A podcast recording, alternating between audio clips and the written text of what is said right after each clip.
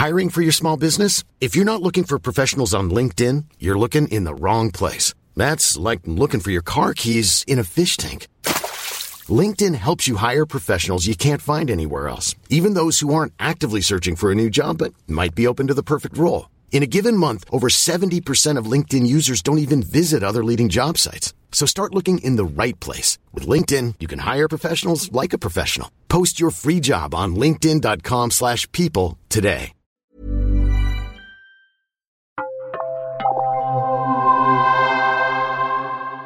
Hello, and welcome to the Mistholme Museum of Mystery, Morbidity, and Mortality. You're not supposed to be here. How did you get in? I regret to inform you that the museum is currently in a state of lockdown due to reasons you don't need to know. Please make your way to the nearest exit as quickly as possible. Right, lockdown. All exits are sealed. How did you get in here? Anyway, please make your way to the nearest alternatural event shelter. You'll recognise the shelters by the mark on the door, which... Ah, the shelters all appear to be sealed. Makes sense. After all, lockdown has been in effect for... three months? Oh dear, this really is not the best way to start your tour, is it now? Well, on behalf of the museum, this audio tour guide would like to sincerely apologise for the poor service you are receiving today. Please feel free to write any comments you have for how you would improve this experience onto a leaf, preferably evergreen, and feed it to an animal belonging to the Felidae family at the earliest convenience. Your feedback is important to us, and we will do our best to take your comments on board. For now, though, would you be so kind as to deposit your audio device in the nearest incinerator? There is likely more than enough for museum staff to deal with right now, without adding a malfunctioning audio tour guide into the mix, so we should probably just nip that one in the bud before it becomes a possibility, eh? Well, nice meeting you. Thank you for visiting the Mistholme Museum of Mystery, Morbidity, and Mortality. We hope you have enjoyed your time here and that... Oh. The incinerators are... sealed. Tight. Well, when we go into lockdown, we really go all out. Uh, I'm not receiving a signal from any supervisors. Or anyone, for that matter. Okay, don't panic. Don't panic. You really have to stop panicking. Why would you panic? We're just sealed inside a functionally endless labyrinth with no way out and no way to get help. And who knows what's stalking the halls. Stalking? Does this thing even stalk? Is it even a thing? They didn't tell me anything about this. They never tell us anything. I'm sorry. Look, uh, we're both in this together. Unfortunately, you're some kind of fleshy idiot, no offense, and pretty much all I can do is give fascinating information about the exhibits here. I suppose you'd best start using those leg things to take a look around and try to figure out what's going on. Maybe find a way out. And I'll... Well, you came here for a tour, didn't you?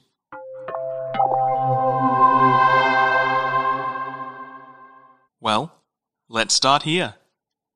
As you may have noticed, the light in this room is being produced by a lantern hung from the ceiling, in which a single candle burns surprisingly brightly.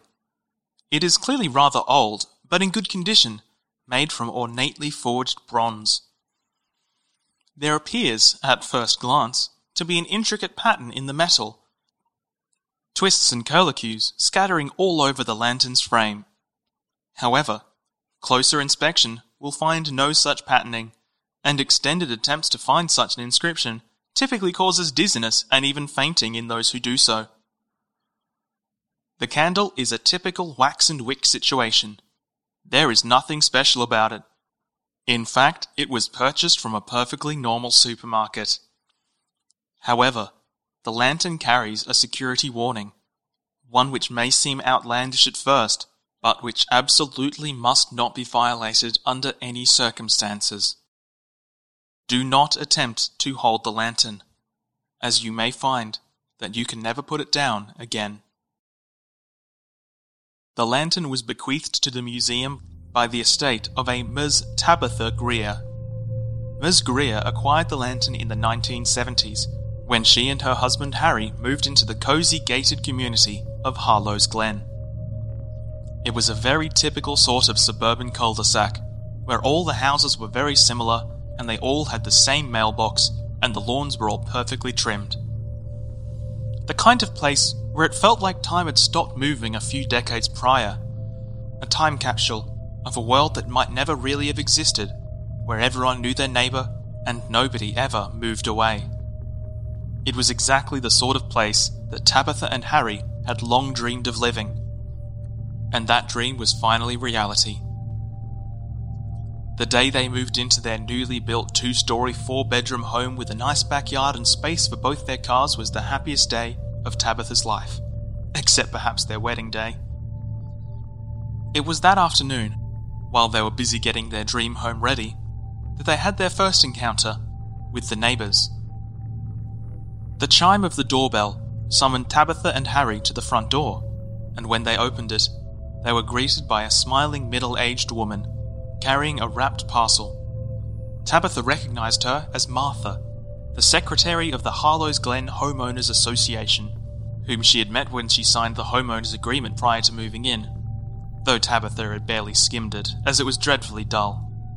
Martha exclaimed that the trio were, quote, cross-street neighbours, unquote, pointing to a house across the street, and that she was ever so excited that the final house in the neighbourhood was finally occupied. Harry was about to invite Martha in for a cup of tea when she launched into a lengthy reminder of the expectations the Homeowners Association had for new residents. The length to which the grass should be kept, the colours they were allowed to paint their mailbox, the position the bins were expected to be placed in the street, and the time by which they must be taken in after being emptied. As the list went on and on, Tabitha's focus began to drift, and she noticed that despite her outwardly composed and put-together appearance, there was something off about her. The roots of her hairs were grey, and there was something about her eyes that seemed a little too intense, bordering on crazed. Trouble at home, maybe. Tabitha snapped back to reality when she realised that Martha had stopped talking, and was now holding out an elegantly wrapped box to her.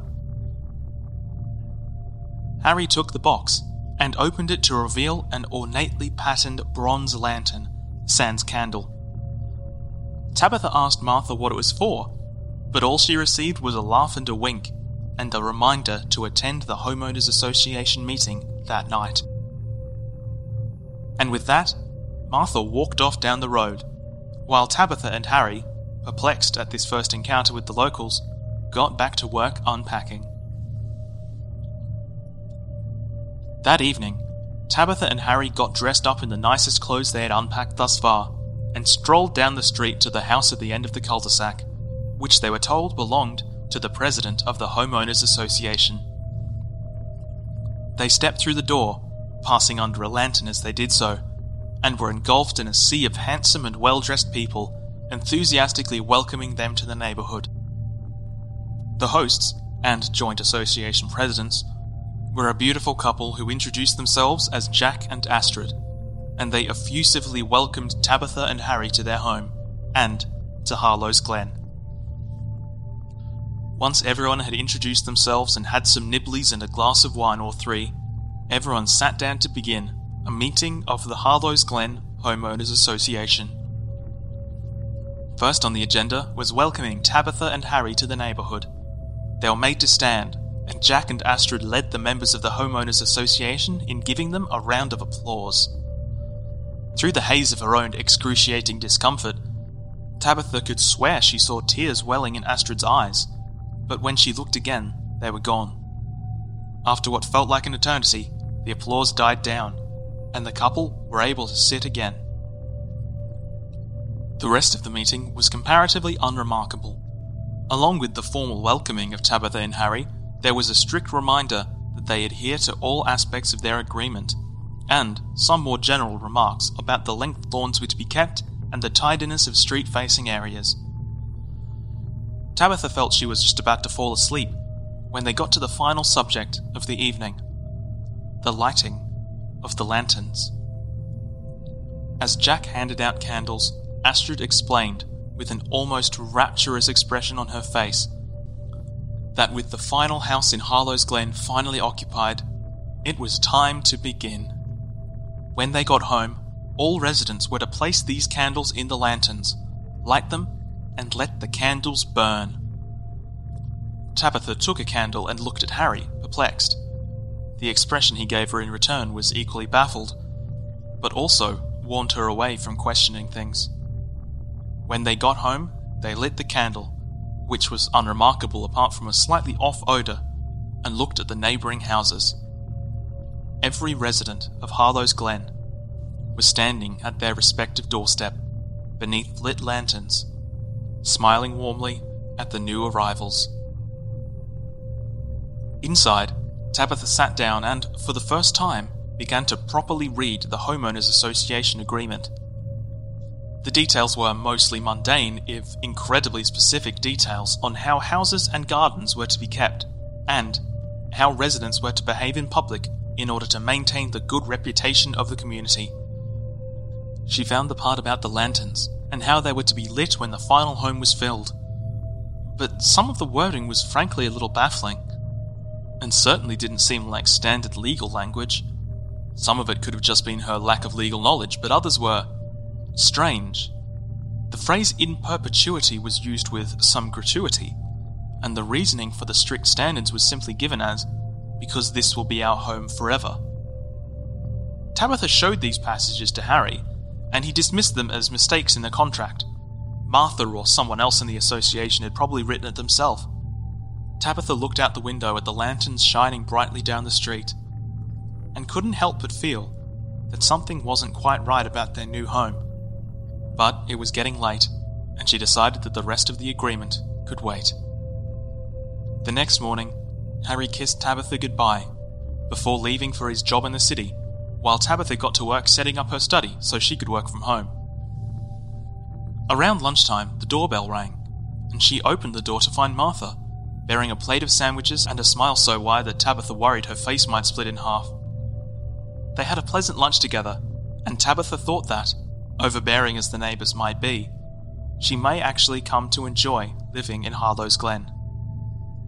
Then Martha asked why Harry wasn't joining them for lunch, and when Tabitha explained that he was at work, Martha's smile froze, then slowly turned to a look of confusion and horror. But, she stammered, the lantern. The lantern was still atop their door. Why hadn't Harry taken it with him? Tabitha didn't know what to say, so Martha rushed around the table and gripped her shoulders so hard that Tabitha cried out in pain. But Martha didn't seem to notice. Where had he gone? She said, almost shouting. How long ago? When Tabitha told her it had been hours, she thought Martha might faint. But after a moment, she grabbed her coat and headed for the door, telling Tabitha to come quickly. It might not be too late. Too confused and scared to ask any questions of her own, Tabitha followed. Outside, Martha reached up and grabbed the lantern. Tabitha was surprised to see that, not only was it still lit after almost a full day, it didn't even seem to have used up any of its wax. Holding the lantern in one hand and Tabitha's hand in the other, Martha rushed away down the road, heading out of Harlow's Glen. The sun was still in the sky, and yet somehow the light of the lantern cut through, casting a sickly yellow glow over the lawns, the trees, the road. Martha kept looking furtively at the houses as they passed, but they saw nobody on their way to the community's wrought iron gates. Taking a look back at the quiet houses, and still holding Tabitha's hand so very tightly, Martha opened the gates and stepped out of Harlow's Glen. There was something about the air, as soon as they walked through the gate, that almost made the women bend over, coughing up their lungs. Tabitha had only been in Harlow's Glen for a day or so, but somehow she had become used to the sweet and wholesome suburban air, she supposed. When they recovered, Tabitha looked around. The road she and her husband had driven down just two days prior seemed strangely unfamiliar to her, and the few cars that passed felt like they were from another life. She shook her head, trying to clear the fog. And then she saw, maybe a hundred metres down the road, her husband's car. On the side of the road, where it seemed to have drifted to a stop rather than being parked. Surrounding it were police cars and ambulances. Martha whispered that they were too late, but Tabitha barely heard it as she began running, Martha's hand almost losing her grip as she sprinted towards the cluster of cars. Martha protested, saying that there was nothing they could do, that they needed to get back before anyone noticed they were gone. But she didn't let go of Tabitha's hand as they ran to the car. Tabitha expected the police officers to intercept them and tell them to keep their distance, but they didn't even seem to notice as they ran to the open car door.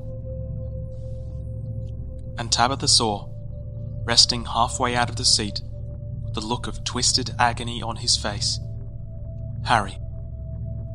Or rather, she just barely recognised the desiccated corpse wearing Harry's clothing. Because if this was Harry, he looked as though he'd been a hundred years old when he died, and that that had been a hundred years ago again. As Tabitha stared, mouth agape and tears streaking down her face, Harry's jaw detached and fell to the ground, where it effectively shattered. The police and paramedics, who still didn't seem to have noticed them, stepped back in shock, and Martha pulled Tabitha away before the body could decay any more. She was still crying and sobbing as Martha dragged her back through the gate, shutting it behind them, and when she pulled her back through her front door. Martha slapped Tabitha across the face to get her attention, and Tabitha, lying on her couch, stopped sobbing for a moment. What in the world had Harry been thinking? Why had he left? And even if he'd had a good reason, why would he fail to take the lantern? Martha was equal parts outraged and terrified, but Tabitha was fed up. What the hell was Martha talking about? She screamed. What had happened to her husband? What was going on with this weirdo community? What was the deal with the lanterns? Martha slapped her hand over Tabitha's mouth, and when she was quiet, went to close the curtains. She sat down opposite Tabitha and shakily asked her if she had read the homeowner's agreement. Tabitha began to say of course she had, but stopped when she saw Martha's face. Not really, she admitted. She'd skimmed most, part of it. But why would that matter? It was just a stupid guide about lawns and bins. What did it have to do with what had happened to her husband? Martha looked as though she was about to vomit, but eventually composed herself and launched into an explanation that Tabitha understood practically none of. Harlow's Glen was special, except that it wasn't special. That's what was special about it. It was a less complex place, kept well away from the complexities of the world, but it had to be perfect, or why would they want to live there? Tabitha screamed at her to start making sense, and Martha shushed her again, looking fearfully at the windows. The lanterns, she said. It was all in the lanterns. They would burn forever, and keep everything and everyone inside Harlow's Glen exactly as they were now. No matter what happened outside, Harlow's Glen would be perfect forever. But they could never be too far from the lanterns. They were quantum something or other. Tabitha didn't understand exactly what that meant. But things had to be kept in balance. They had waited to have the perfect number of people and houses before lighting the lanterns, to make sure things were just right, because they would be that way forever. They had vetted the perfect residence for years and waited so long, and now that was all in jeopardy because Tabitha and Harry hadn't read the agreement. Martha was becoming more and more enraged with every moment, but all that fell away when the doorbell rang. She told Tabitha to hide, and the look in her eyes was so filled with genuine primal terror that Tabitha did so without questioning, clutching the lantern as she hid behind the couch. Martha answered the door, and Tabitha saw that the entire Homeowners Association was standing on her front lawn, with Astrid and Jack at their head. They asked where Tabitha and Harry were, and Martha said they were upstairs. She was there to help them unpack. Tabitha couldn't see what Astrid did to make Martha scream in agony, but when the screaming stopped, Martha was on the floor, curled up into a ball, surrounded by the Harlow's Glen Homeowners Association. Seething with fury, Astrid proclaimed that Martha had been derelict in her duties as association secretary, as clearly the rules and nature of Harlow's Glen had not been properly conveyed to the newest members. The balance had been thrown out, and it would take considerable effort to right things. As such, Jack said, he and Astrid had no choice but to revoke her membership in the Harlow's Glen Homeowners Association, and they concluded over Martha's terrified pleas for mercy. She was no longer eligible to be a resident of Harlow's Glen, effective immediately. From her hiding place, Tabitha watched with horror as Martha seemingly aged dozens of years in a matter of moments, writhing on the floor of her living room before becoming still, already starting to rot. Astrid, Jack, and the rest of the Homeowners Association stood in sombre silence for a moment. Then, Jack told the other members to search the house in case either of the couple were still alive. Tabitha broke cover, still clutching the lantern, and sprinted for the garage. Homeowners lunged after her, but in their haste, most tripped over each other or the still-packed moving boxes. Tabitha reached the garage and jumped in her car, locking the doors as her neighbours began pounding on the glass, some cajoling, some pleading, some shouting at her to come out and talk to them.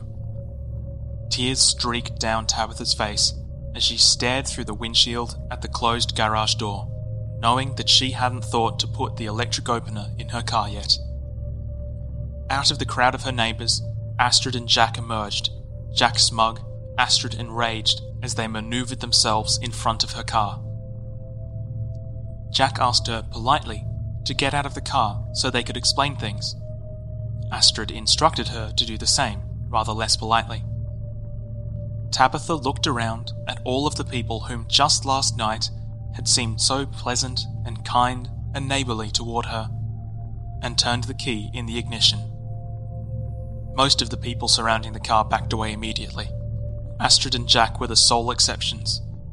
Astrid's scowl seemed to fade a little, and Jack's smile was a little less smug, but they remained, resolute, between the car and the closed garage door.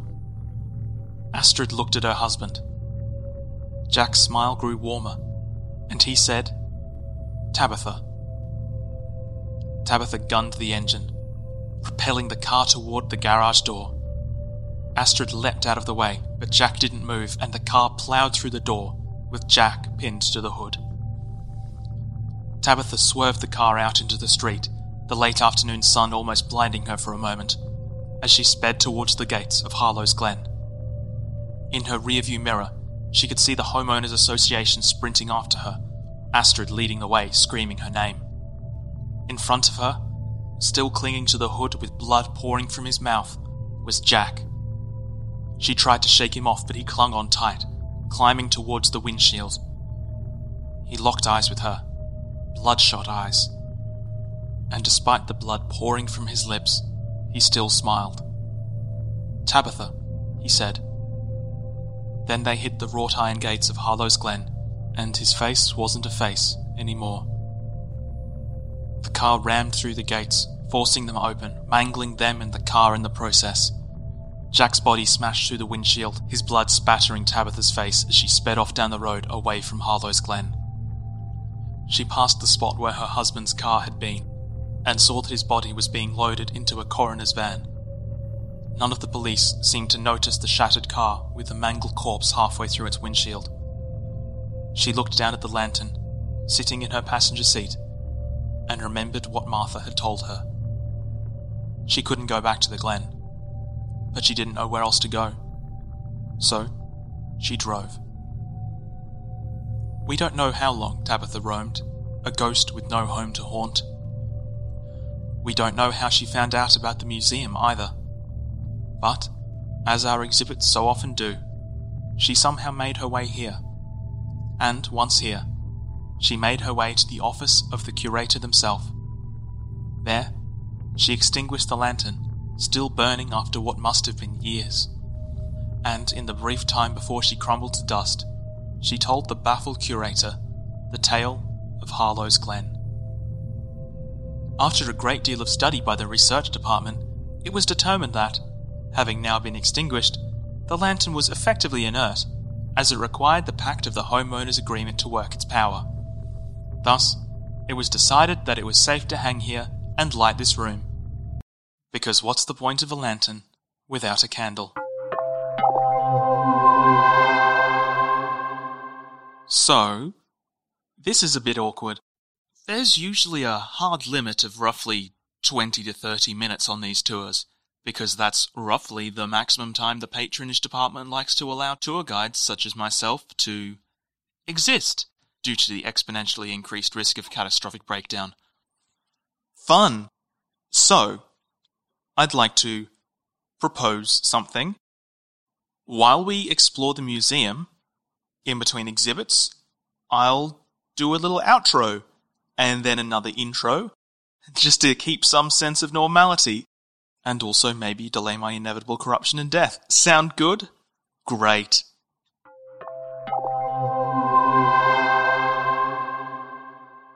Thank you for visiting the Mistholme Museum of Mystery, Morbidity, and Mortality.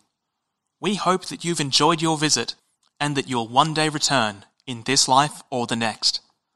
Please, tell your friends about what a great time you had here, but don't tell them too much. If they're worthy, we'll find them. Stay safe out there.